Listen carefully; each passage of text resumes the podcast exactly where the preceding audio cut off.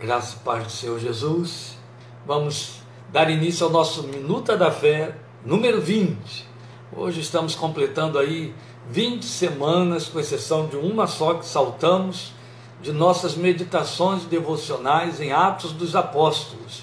Ainda começando hoje o capítulo 13, já na vigésima edição do Minuta da Fé, mas ainda chegando ao capítulo 13. No capítulo 13 ainda vamos gastar mais duas semanas além da de hoje porque faz parte da riqueza do texto da palavra de Deus. Sejam bem-vindos, graça e paz do Senhor Jesus.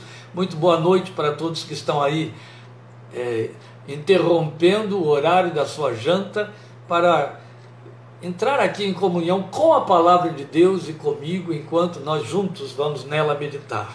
Se você tem participado extemporaneamente, se você não tem acompanhado desde o início, Todas as minutas estão em nosso canal do YouTube, então você pode ir até lá, começar desde a minuta 1, vir acompanhando essa caminhada, mesmo porque as primeiras minutas esclarecem nosso propósito, esclarecem o porquê deste tipo de abordagem no livro de Atos.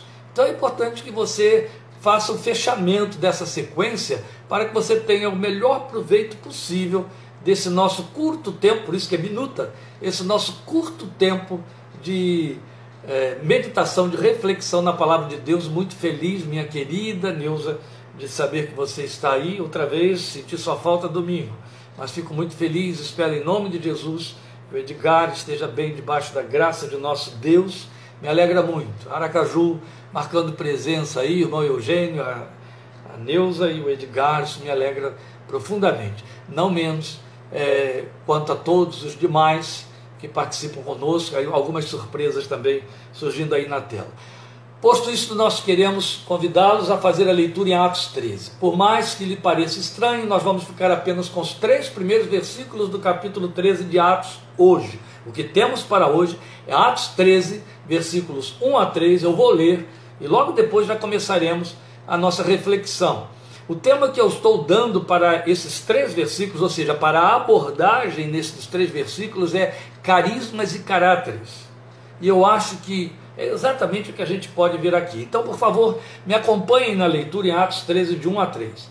Na igreja de Antioquia havia profetas e mestres: Barnabé, Simeão, chamado Níger, Lúcio de Cirene, Manaém, que fora criado com Herodes, o tetrarca, e Saulo. Enquanto adoravam o Senhor e jejuavam, disse o Espírito Santo: Separem-me Barnabé e Saulo para a obra a que os tenho chamado. Assim, depois de jejuar e orar, impuseram-lhes as mãos e os enviaram. Eu vou abordar isso com mais detalhe mas eu já quero adiantar um pouquinho para que não, não se perca nada na leitura que foi feita, algumas particularidades que é o que enriquece a leitura do texto bíblico, do texto da palavra de Deus. Percebam, por exemplo, no versículo 2, no início, na primeira linha do versículo 2, o Lucas dizendo para nós: enquanto adoravam o Senhor e jejuavam, percebe?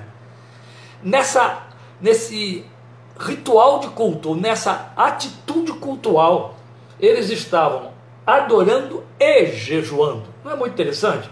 E enquanto adoravam e jejuavam, o Espírito Santo falou com eles. Depois que o Espírito Santo falou, versículo 3, o texto diz: Assim, quer dizer, assim porque, assim como. Assim, uma vez que ouviram o que disse o Espírito Santo, depois de jejuar e orar, aqui já temos então o terceiro verbo de ato cultico, orar, impuseram-lhes as mãos e os enviaram, que seria o quarto aí. Eu vou voltar a esse ponto, mas eu achei importante já salientar na leitura esse, essa observação para que você não a perca de maneira nenhuma, caso passe batido aí durante a nossa meditação. Então veja, a mim particularmente causa admiração como um texto tão curto possa conter tanta riqueza de informação inusitada, tanto dinamismo espiritual, porque é curto. Eu li apenas os três primeiros versículos. E a começar pela citação desse homem aí, Manaém, contado como um dos profetas ou mestres da igreja de Antioquia, aquela mesma que acabamos de anteriormente ver como o berço do título dos seguidores de Cristo. Lembram? Em Antioquia foram os discípulos chamados pela primeira vez de cristãos. E lá estava a igreja, lá estavam eles, na igreja desta cidade. Então talvez Manaém reunisse na sua pessoa esses dois ministérios de uma vez: mestres, ou mestre, melhor dizendo, e profeta. O que seria perfeito, né? Mestre e profeta ao mesmo tempo. A dicotomia nem sempre funciona muito bem. Não. Então, por que destacamos Manaém? Qual é a razão da gente focar aí o holofote sobre Manaém? Por conta da informação que Lucas acrescenta ao nome dele chamando com isso a nossa atenção para sua relevância no grupo. Veja, ele foi criado como irmão adotivo de Herodes Agripa, nada menos do que o tetrarca de Jerusalém, Herodes Agripa. Ele era o irmão adotivo. O texto tem uma expressão aí bem peculiar e inusual no nosso português moderno, nas versões mais antigas, que significa isso, irmão adotivo. E então se torna relevante saber que em Roma, daquela época, desprezava-se essa nova doutrina, os do caminho. Ela era reputada como religião de servos, religião de escravos. Então, como é importante a gente ter essa janela que Lucas põe para nós, janela histórica, que anula completamente a falácia dos inimigos da igreja já no primeiro século lá em Roma. Eles diziam uma religião de escravos.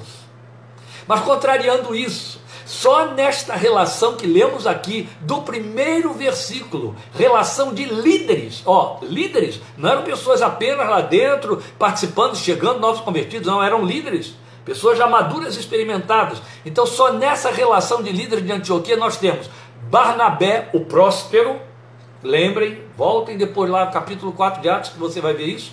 Saulo, o sábio, o homem que foi discípulo de Gamaliel, não é? E agora nós somos informados de que Manaém era da casa do rei Herodes, tendo sido criado com ele, irmão adotivo. Opa, cadê a religião de escravos aí? Então, saber quem e como foi Herodes, e o texto de Atos anterior a este o descreve como o tirano assassino de cristãos, mandou matar Tiago, lembram disso? Vazio de todo e qualquer temor a Deus, e por isso mesmo tem, tem, é, foi, sofreu, tendo sofrido um, um, fim nada invejável como consequência do juízo divino. O texto de Atos diz para nós, Atos 10, Atos 12.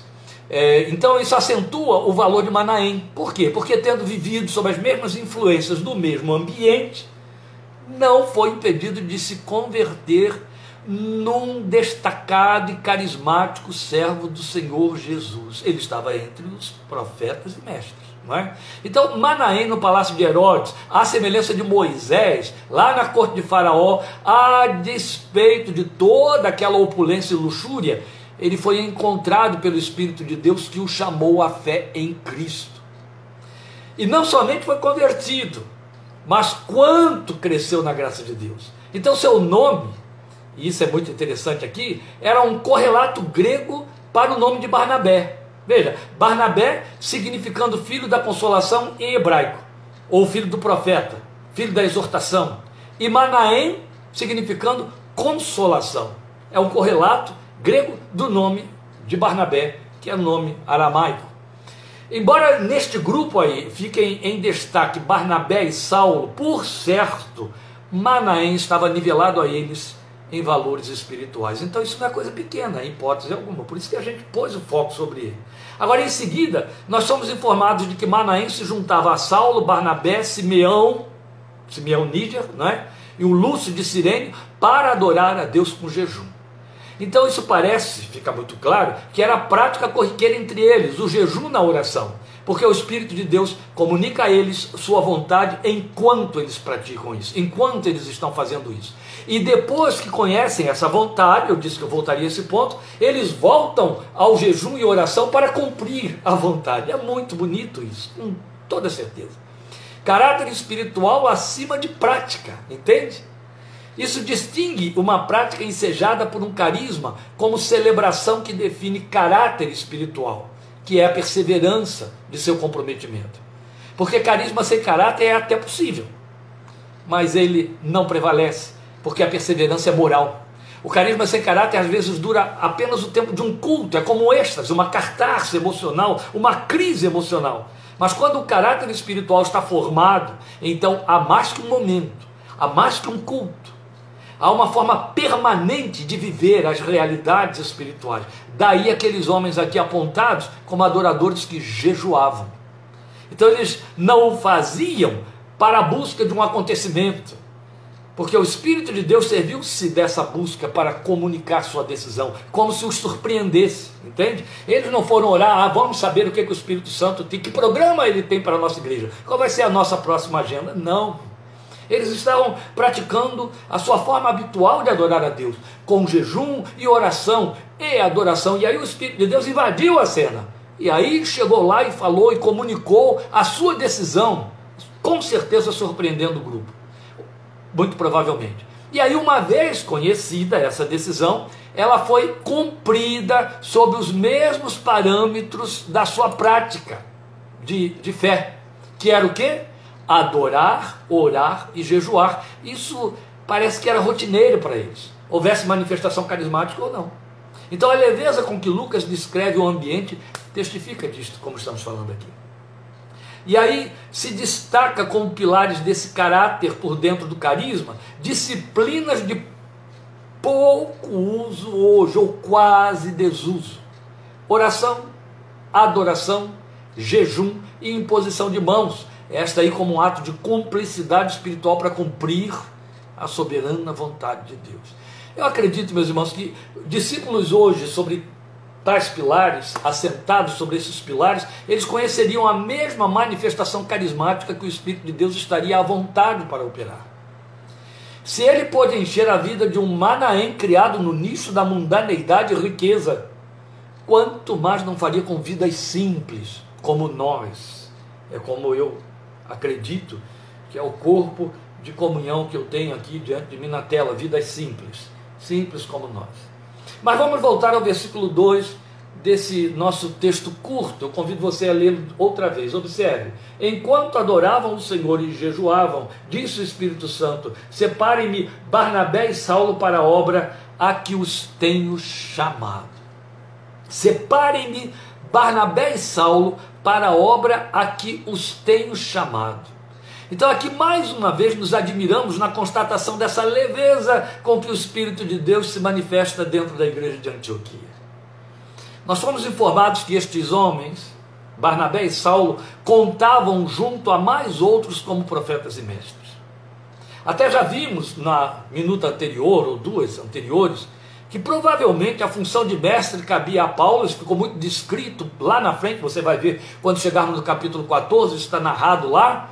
E eu penso que então, aí no caso destes dois, dessa dobradinha, Barnabé e Saulo, que andaram um longo tempo aí com viagens missionárias, a, Paulo, a Barnabé cabia a função de profeta, a Paulo de mestre e a Barnabé de profeta. É uma probabilidade, mesmo porque o nome dele fortalece isso, reforça isso. Barnabé, o título que lhe deram, filho da consolação, e uma das características da profecia é consolação. Lembram disso? Então, isso se fez. Então, isso parece esclarecer a pronta resposta com que eles atendem a voz do Espírito que os cita e alude a um chamado que talvez já fosse previamente sabido por todos. Talvez. Pode ser que soubessem que dois dentre eles seriam escolhidos para uma grande viagem missionária, que no caso veio a ser a primeira de Saulo.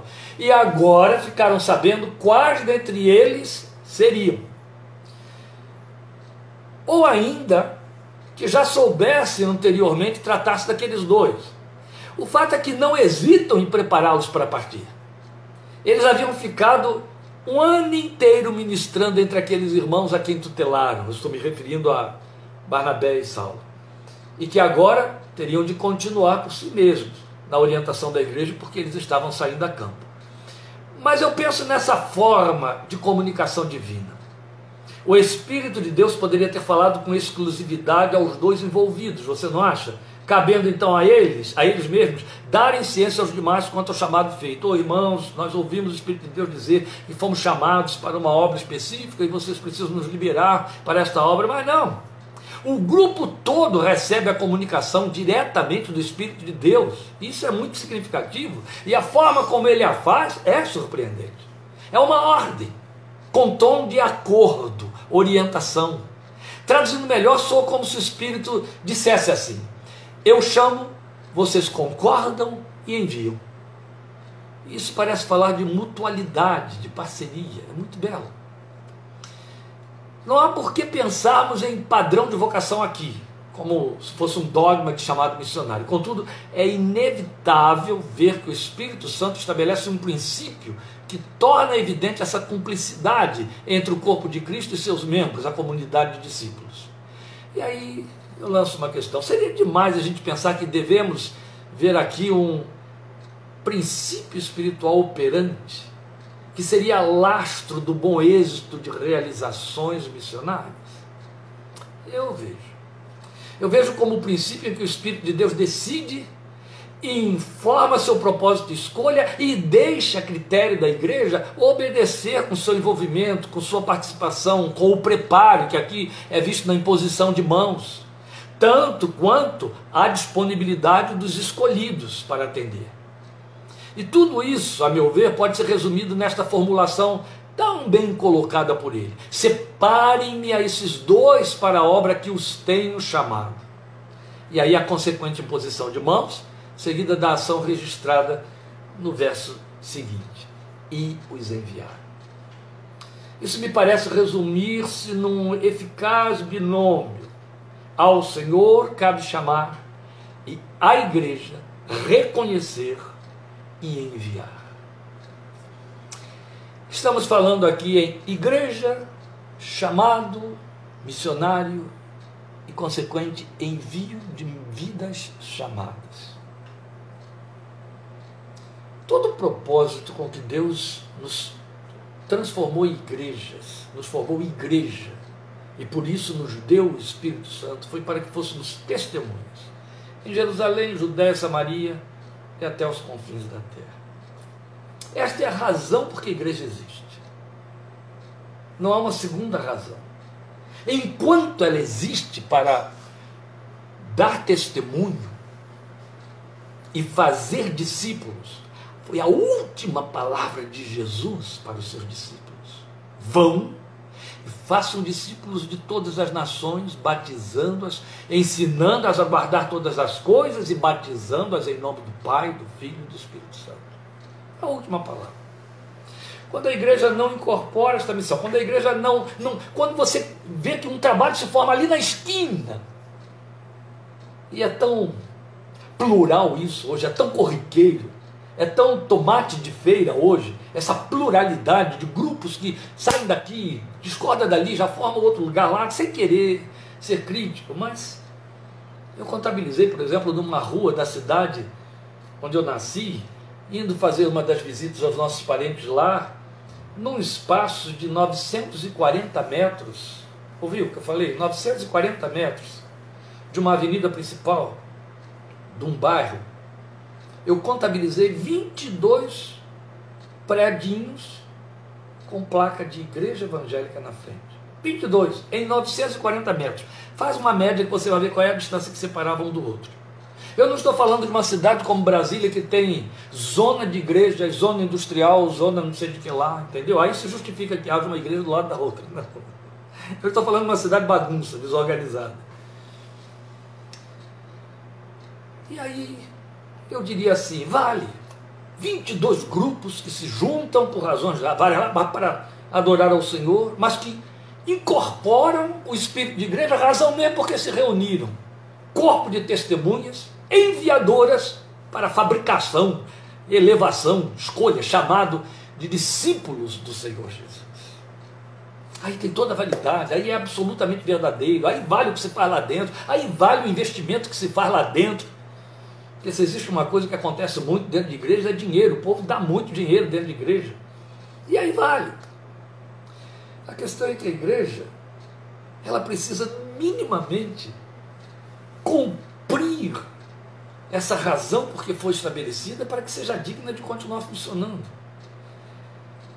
Ela só faz isso quando ela é madura, ela só faz isso quando o Espírito de Deus realmente tem liberdade de agir lá dentro. Aí despertam-se vidas para servir. Eu não estou falando que a igreja tem que fabricar, nem, nem pessoas que se pretendam chamadas, especialmente para ter uma missão transcultural. Não. Mas vidas que, de fato, estejam imbuídas, porque não podem evitar o Espírito. E aí eu estou falando de mim e de você, que somos igreja. O Espírito de que Jesus falou em João capítulo 7, rios de água viva fluirão do seu interior. Se alguém tem sede, vem a mim e beba. Aquele que beber da água que eu lhe der, rios de água viva fluirão do seu interior. Rios de água viva fluindo fazem o quê? Molham, correm, formam veios que vão irrigando, regando e refrigerando. Daí João explica isso, ele disse a respeito do Espírito Santo que haveriam de receber aqueles que nele crescem. Aí você vai para Romanos 8, 9 e Paulo vai dizer assim: se alguém não tem Espírito de Cristo, esse tal não é deles. Então, se você é crente, se você é a igreja de Jesus, o Espírito de Deus mora aí dentro de você. Se mora dentro de você, rios de água viva fluirão. Não tem como conter. Se a igreja tem lá 50, 5, 15, 500 rios de água viva fluindo, isso tem que ir para algum lugar.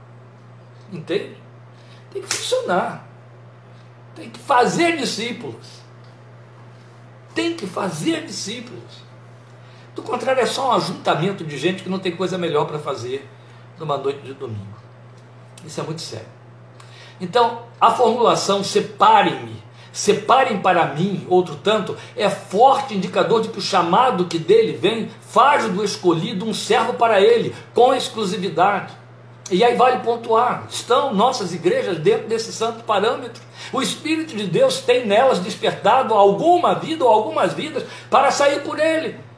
Aquelas que incomodam o pastor dizendo: Ô oh, pastor, esta semana eu estava evangelizando meu colega, esta semana, ó, oh, Deus me deu a oportunidade de estar em contato com uma família que está interessada no Evangelho, a quem eu estou ministrando. Eu queria que o pastor me desse uma orientação, me trouxesse algum material. Esse tipo de crente que incomoda pastor é uma bênção extraordinária da mão de Deus, está no lugar certo. Esse crente chato é o filho de Deus, cheio do Espírito, que não consegue reter as águas que fluem de dentro dele, entende? As igrejas têm enviado essa gente.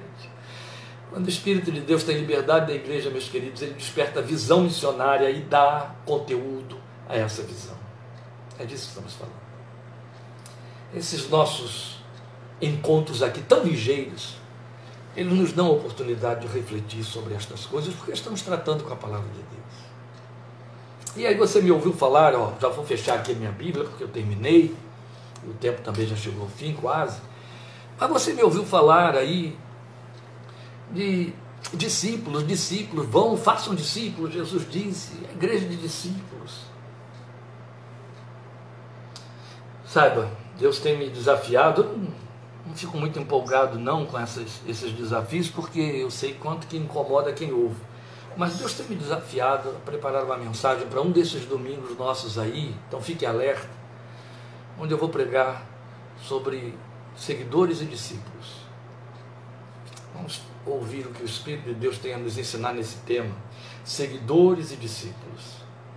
Acho que temos aí um terreno muito fértil para explorar e conhecer pela palavra de Deus, a fim de aprendermos a discernir e a nos posicionarmos.